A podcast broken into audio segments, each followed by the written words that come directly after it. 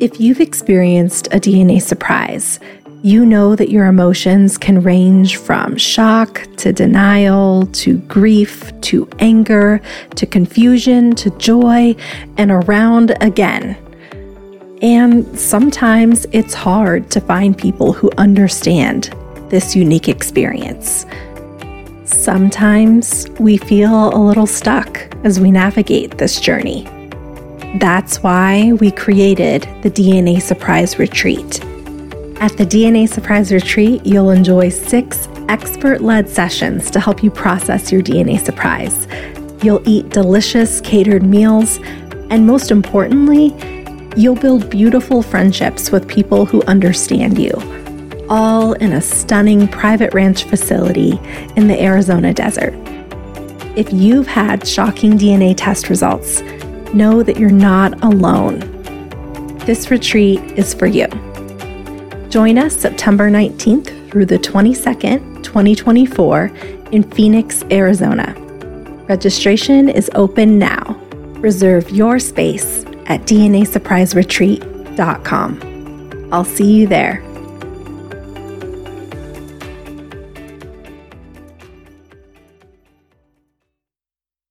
I figured out that my, all the depression that I had for those years was really grief. It wasn't depression, it was really grief of loss, of loss, you know, of um, not this not knowing, you know.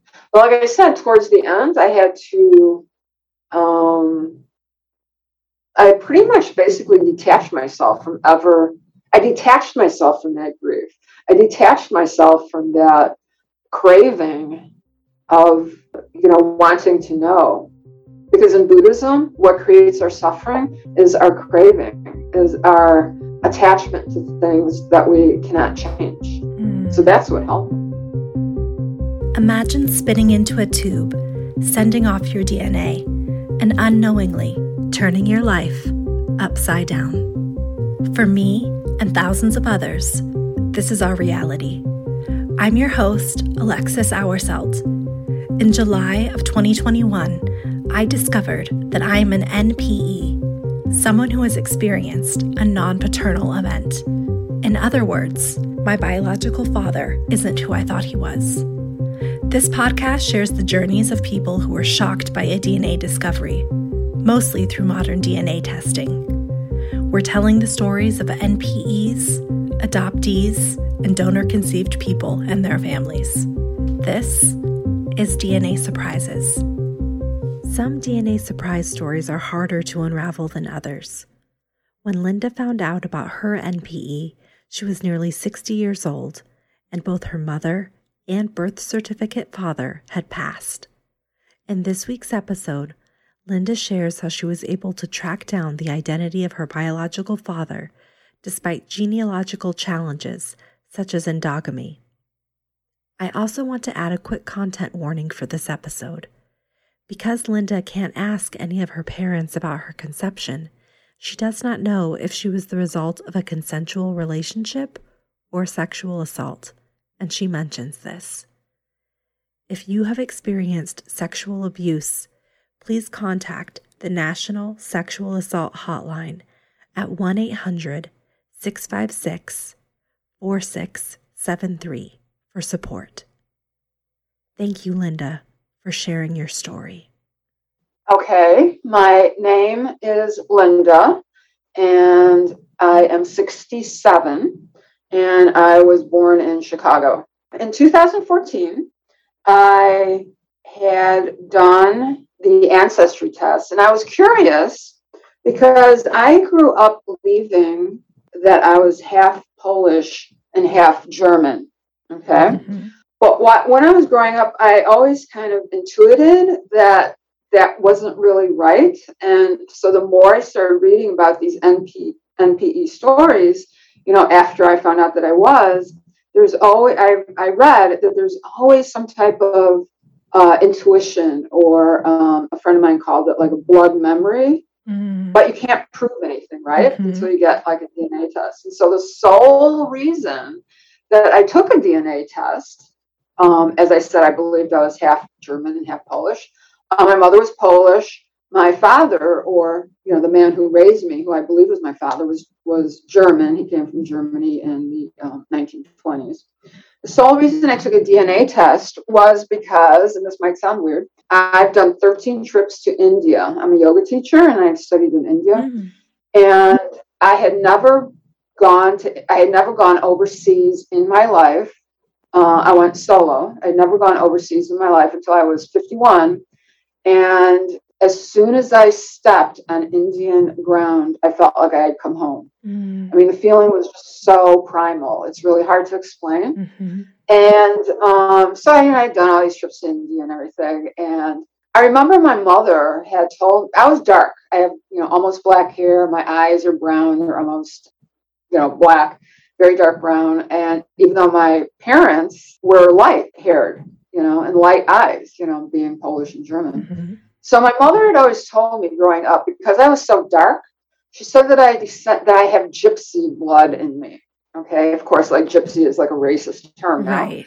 But um, um, she said I had gypsy blood in me. That's why I um, was so dark. Uh, but I'm light, lighter skin, and so um, I knew that the Roma people actually uh, came through Eastern Europe or you know migrated to Europe from um, the North India, you know, Pakistan area.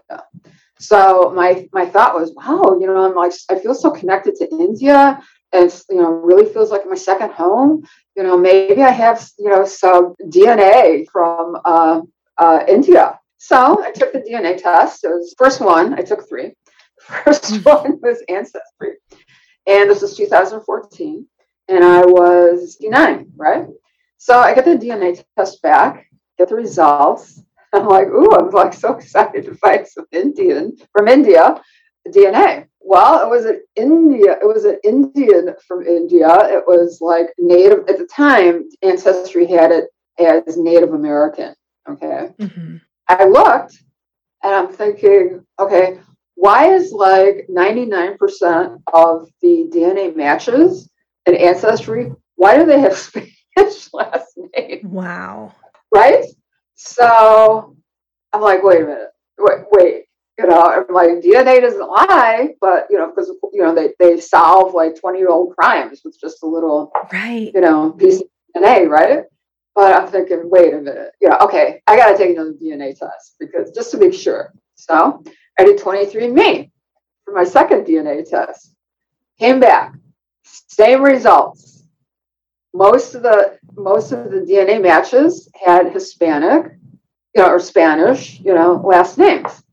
I went and I did a third DNA test. Oh my gosh. I, I did MyHeritage. Uh-huh. I'm like, okay, wait a minute. Yeah, because it's like what? You know? Yeah, just that disbelief. Yeah, exactly. Exactly. You know, just to make sure, okay, I'll do three tests. MyHeritage came back, same thing. Most of the DNA matches, so in all these DNA tests, the majority of DNA matches, I mean, high majority, like over 90%, were um, Spanish last names. What was your initial like thought? You know, how were you feeling when you saw that? My initial thought was that it just confirmed what I had always intuited. Okay. Mm-hmm. Because when I was in, when I was a kid, I'd look in the mirror and I'd think, I, I really thought I was adopted. And I'm not. I'm not. Uh, I really thought I was adopted because, like, I didn't look like my parents, you know. And then, like, you know, when I found out these results, it was like, these, you know, I had like more than one thought. My, like I said, my first thought was like, okay, this like confirmed what I always intuited. And I was actually ecstatic. I was like so happy. And then very soon thereafter, I just like really plunged into like the deepest depression.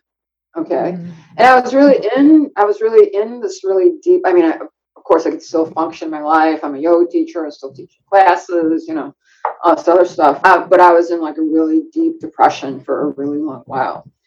So did you contact were you able to contact your parents to ask them questions no my parents are dead okay uh, i actually moved out when i was 18 because my mother was uh, abusive mm. so i moved out when i was 18 and basically never looked back nobody ever told me the truth i have no idea whether the man I thought was my father ever knew the truth. And I was born when my mother was uh, 41. So in the 50s, I think that was kind of like a late age for women to have children. I mean, because, you know, women were, you know, having kids when they were, what, like 18, 19, mm-hmm. you know, in their 20s everything. And my mother never told me the truth about everything. But then thinking back, when I started thinking about all this, there were like little signs, maybe. Like, okay, my name is Linda, which is a Spanish name, mm-hmm. you know, it means pretty in Spanish. Right. And she would always emphasize that I had like a Spanish um, first name. She always uh, encouraged me to, when I was growing up in Chicago, my I went to Chicago Public School. Um, the grammar school had Spanish lessons for uh, kids in the seventh and eighth grade. I started taking Spanish when I was in grammar school. And this was in the 60s. And I just remember just little different things that might have pointed to that, but my mother never said anything to me about it. And the one thing I remember though that all of a sudden like popped into my mind with all these, you know, after the DNA test and everything was that my mother never, like I said, she was abusive. She had some mental problems, and my mother never even told me about her side of the family. I mean, my father, the man who raised me, you know, told me a lot about Germany. I came from, you know, came from Germany, you know, this and that. My mother never said a word about her family, you know, where they came from. I didn't even know where my polar side came from until I started take, you know, doing the DNA test. And the one thing I remember, I was probably about like four or five years old. She took me to meet her mother. So my my grandmother, my Polish grandmother. And the only thing I remember was that my grandmother told me that I looked Mexican and that was it. I was like, we left the room and never saw her again. Wow. I had no contact whatsoever with my. Uh, at that time, it was only her um, mother was alive. Like I said, no, this was never mentioned to me. So the only thing I could figure out was that my mother was either assaulted or, um, you know, she had an affair. I mean, she was always with my father. You know, they had a store on the south side of Chicago. And, you know, thinking back on all this, I thought, well, is this why my mother was had mental illness? And you know is that why she was abusive? Not so much like physically but more emotional mm-hmm. um, abuse. Like i said i moved out when i was 18 and never looked back. And so now going back to all the dna tests i thought okay well you know how am i going to find out the truth? I mean no one is alive who can tell me anything yeah, right? yeah and like I said, I, I you know felt this depression because my heritage was stolen from me. You know, right? My roots stolen from me, mm-hmm. and I thought, you know, how am I going to, you know, research this? So I actually, I'm sure you probably know what search angels are, mm-hmm. and because I couldn't afford any a big ancestry search. And so I actually, I can't remember how soon after my discovery that I got this first search angel and um, she's pretty good. I mean, she put together, you know, a good uh, DNA tree and ancestry and everything. The thing was, she was not an expert in endogamy, and endogamy is when cous- you know cousins marry cousins, right? Mm. So it was really hard to figure out like where exactly I, what family I descended from because all my matches on ancestry and you know all the other you know ancestry tests they're all cousins. I would have mm. some first cousins a lot of second cousins a lot of third cousins you know cousins farther back than third cousins. And the thing with with endogamy is that my dna my mexican dna was coming from the same family basically. I mean, there are a number of other families involved. I descend from three families from uh, Zacatecas, uh, Mexico. They were all in the same, come to find out later, uh, that they all were from the same area in this small uh, rancho in uh, Zacatecas, uh, Mexico. So, because when they came to Mexico from Spain, I'm assuming that these same families all traveled together and they all, you know, bought this land in Mexico. So a lot of cousins were marrying cousins. And so it was really hard to find out who exactly my biological father was. And I have to say that I discovered, finally discovered after seven years, who my biological father was last November. And I'll get to that story. Oh my gosh. So it took seven years before you got the answer because of the endogamy component. Exactly. Okay. Exactly. It's like when people, when I read these stories, you know, there's all these, you know, NPE uh, groups on Facebook and everything.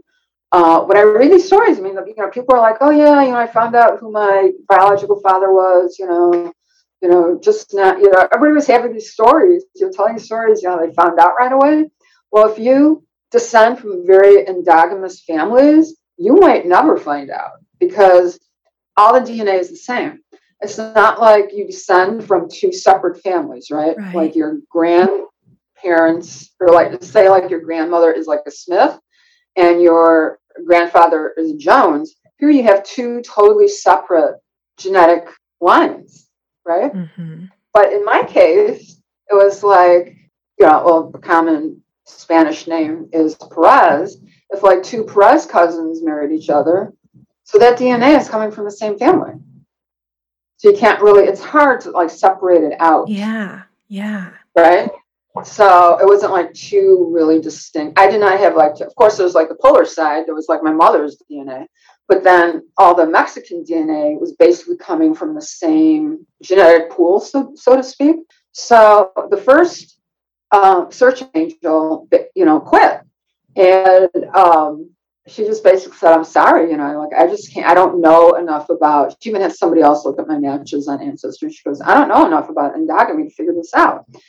She said, you will have to have, to find out for certain who your biological father was, she says, you will have to have like somebody like, like an, like an aunt, an uncle, grandparent, somebody like very close, like test. We can, where we can really figure this out, like a niece, a nephew, you know, half brother, half sister, somebody, somebody in that close relationship, but you know, in order to figure out who a um, biological father is. Right. Okay? Right. Like I said, I mean, everybody was showing up cousin, cousin, cousin, cousin, cousin. I even have one cousin on Ancestry. She is um, a first cousin once removed on one side, but she's basically it's either like a second or third cousin on the other side. So she's like my she's like a double cousin. Wow. Okay, so it's so complicated. It's very complicated. So people who have trouble finding out their biological uh, parent, um, I would strongly suggest that they um, explore endogamy. Like read up on that. You know, find because not all people who do genetic research like this can figure out uh, endogamous relationships. Mm-hmm. It's very complicated, and believe me, I've learned more than I want to know yeah. about endogamy. Is endogamy very common, like in Mexico, or? It's common. Yeah, it's common in Mexico. It's actually I found out it's common uh, in Jewish families. It's common in um, Native American families it led me actually to my second search angel because I was in this, you know, NPE group and, you know, people were talking about, oh, I wish I could find a, you know, search angel, you know, blah, blah, blah. And I said, well, I'm like, yeah, like I wish I could find a search angel with like, you know, knows about endogamy. And this woman, you know, messaged me. She goes, I know, you know, a little bit more than endogamy than the average DNA researcher because she was from Australia and she does a lot in Maori, mm-hmm. you know, the indigenous in New Zealand. And she says they are very heavily uh, endogamous. And so she said, you know, if you give me permission, you know, go on your ancestry, 23andMe, and MyHeritage and all that. And she is the one who discovered, again, after seven years, uh, my the name of my bio- biological father. And the only reason that happened is because you know, all these years, seven years, I'm getting the notices from, or, you know, the emails from the uh, DNA uh, testing uh, companies. You know, you have a match, you know, this match, you know, this cousin, third cousin, fifth cousin. Well, I wasn't interested in that. I have like literally 600 people right. in my DNA tree and ancestry. Most of them are cousins. you know. And were you just during that time, were you like, what were you feeling? Were you spending a lot of time thinking about it and trying to research? Or, you know, what was your life like while you didn't know? Well, I mean, my, my life went on, you know, normally. I mean, I was still dealing with depression. And I basically resigned myself at my age because, you know, I found out when I was 59. I mean, this uh, last year I was 67. I had actually just totally resigned myself to, I wasn't attached to finding out about my you know, a biological father anymore. I just thought, hey, at my age, there's probably nobody alive who can tell me anything. And I basically resigned myself to never ever learning out the name of my biological father. I just resigned myself to it, which actually helped me a lot with my depression about it, you know? Yeah. And um, I should say, in the meantime, I actually met uh, I connected with some close cousins, like like first and second cousins on Ancestry, because we would message, you know, because like you get a match, you know, I would message like the close matches on 23andMe or Ancestry. So I actually connected with some cousins who actually uh, live about an hour from me. Oh, Mexican wow. cousins. Wow. I actually met them two years ago before COVID um, in 2019. And it was like they were just so happy. Like nobody knew who my biological father was. You know, people had some ideas, like because it had to be somebody who was up in Chicago. Mm-hmm. You know, at this time, they're like, "Oh my God, you look like." I'm not going to mention, you know, the last names. Mm-hmm. You know, you look like you know this. You know, blah blah. blah. And because I actually had another conflict with this, I okay, I'm half Mexican. My bi- biological father was Mexican. Can I even like call myself Mexican? Right. The thing was, is that nobody ever, when I was growing up, nobody ever thought that I was like Polish and German. Like nobody. Mm. It was either like, oh, you look Middle Eastern, you look Italian. Right. So how did you kind of grapple with that ethnic identity? To be honest, I I was like, okay, that explains it.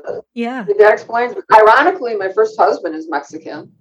Oh. And I actually, we actually lived in South Texas with his um, mother and uh, stepfather. This was, you know, years ago.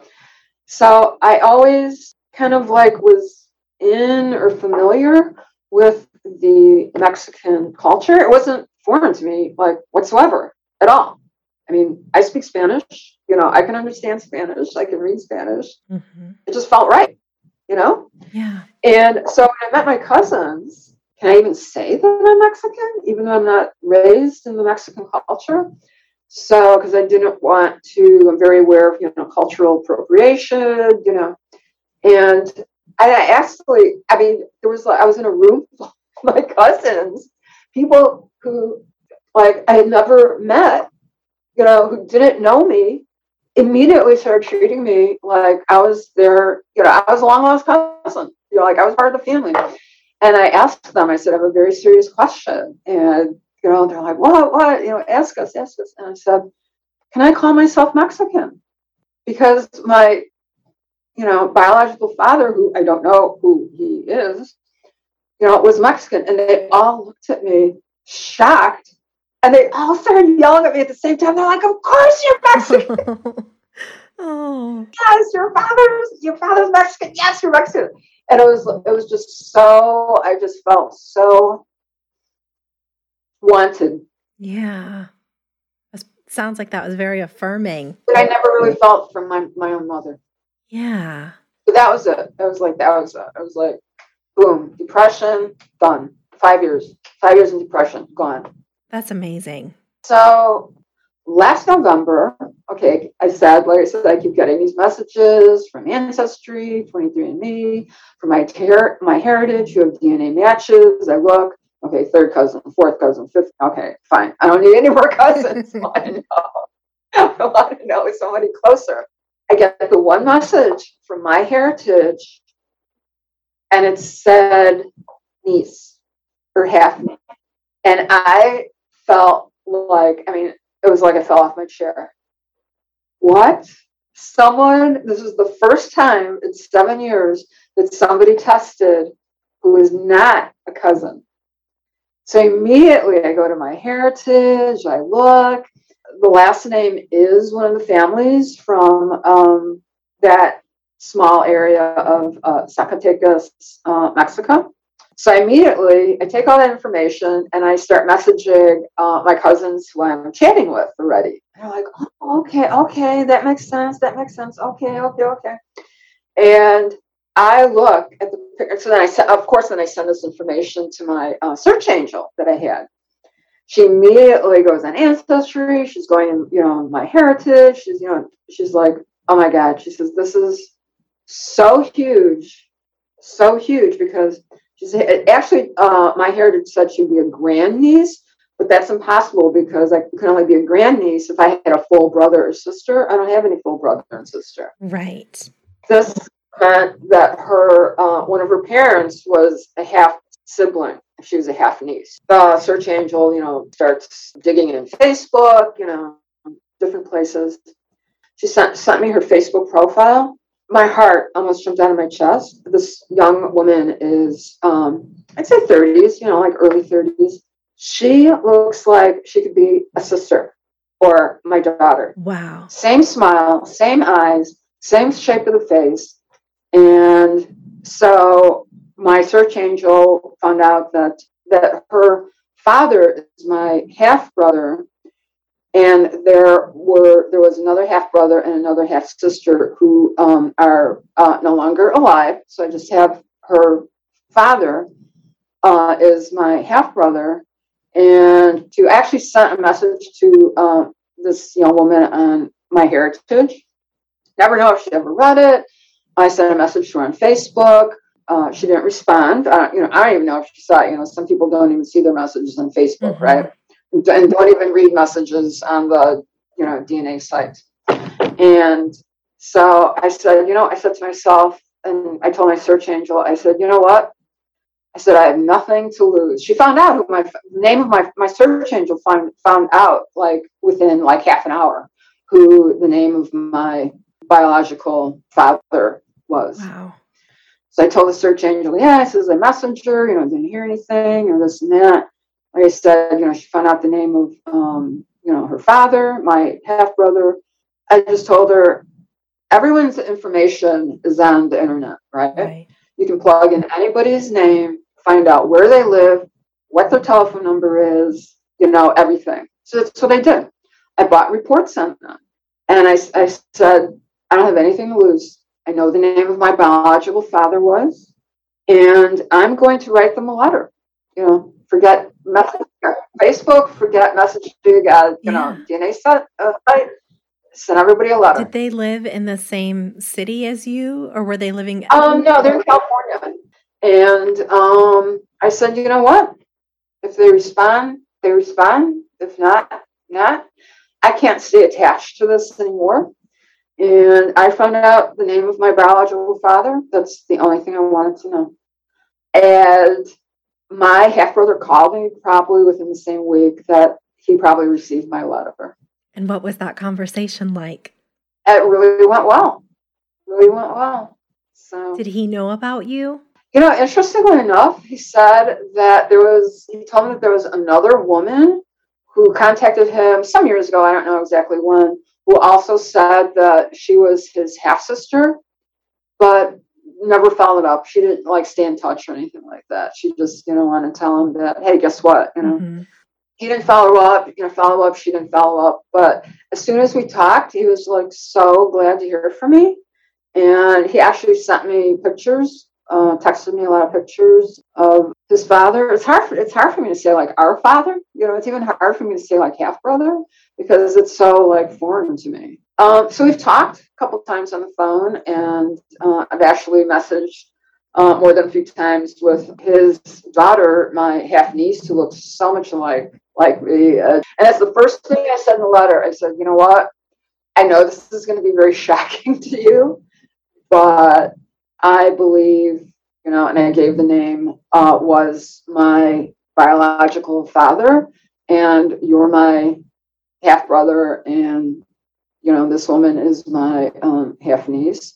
And I actually printed out um, a photograph of me and my half niece and kind of, you know, kind of like did a Photoshop thing and mm-hmm. kind of like split them, put them like side by side. And I was like, oh my God, this is just. So this was in November? It's just last November. Okay. Yeah. So, I mean, what are what do you hope for your relationship with him? Do you hope to meet him or any of your? Yeah, absolutely. Yeah, absolutely. Um, whenever all this COVID gets over, because I really don't want to fly anywhere. Mm-hmm. Well, that's so exciting. Yeah, and it's just it's. Have you learned anything about him, and and maybe does that like explains anything about your personality or interests or anything like that? Um, not so much. Um, not so much about my personality or interests. All I know is that um, he was in the Korean War, and because uh, I have a picture of him in uniform, and my half brother told me that he was, and he did live in Chicago, uh, and worked in the steel mills in Chicago, which is which is was on the south side of Chicago. They were in the southeast side of Chicago, mm. and my parents lived on the southwest side of Chicago. But I have no idea how um, they would have met or anything like that. I don't know if it was unfair. I don't know if it was it was, was an assault because he went But his age in Chicago was certainly not in his 40s or 30s. He was in his 20s when he was in Chicago. And my mother had me when she was 41. I have no idea what happened. And I really don't care, you know. How did your like friends and, you know, if you have a partner or anything, how did they react to this? Um, let's see, in seven years, you know, people's reactions just run the gamut. You know, people are either like, wow, like, you know, you know it's like they feel sorry for you, feel sad for you, you know, like growing up that way. Oh my God, how can you not know? You know, I mean, people really, you know, what I discovered, I mean, there are a hell of a lot more NPEs than like people will ever oh, realize. Oh, yes, yes. Uh, ever realize. I mean, people have like no idea. And actually, people who grow up in, and I'll put it in quotes, I'm doing like air quotes now with my fingers, right? Mm-hmm. People that grow up in like happy families or grow up with like, you know, like, you know, they know their aunts, they know their uncles, you know, grow up with their grandparents, you know, they run around with their cousins. They have no freaking clue what it's like to, I mean, seriously, yeah. you know, to grow up you know, without without a big family, without running around cousins and aunts and uncles, and you know, people have no idea, you know, and they think you're some type of freak for growing up like that. I mean, seriously. Yeah. Uh, is there anything that you've done to kind of feel more connected to your Mexican side, just culturally?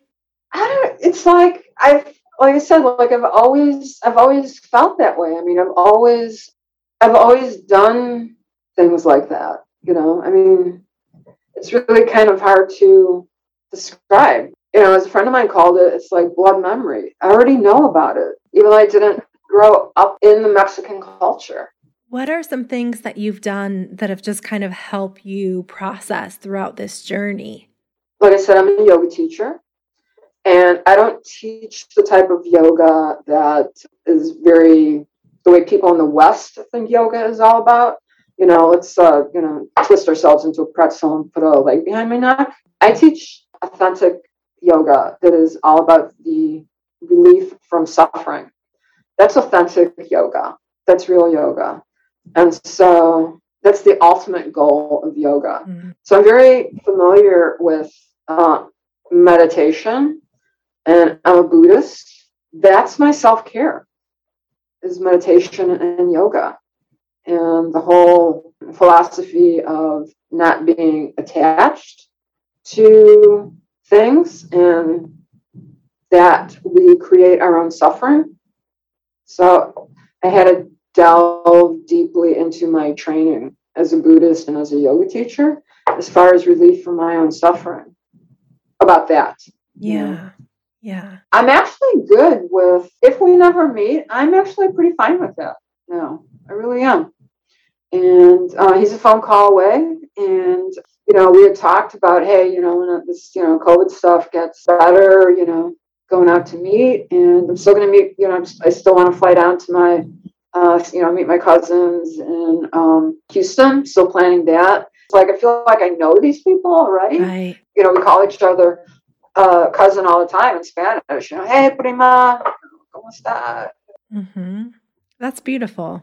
What advice would you give to a parent who might be hiding a DNA surprise from their child?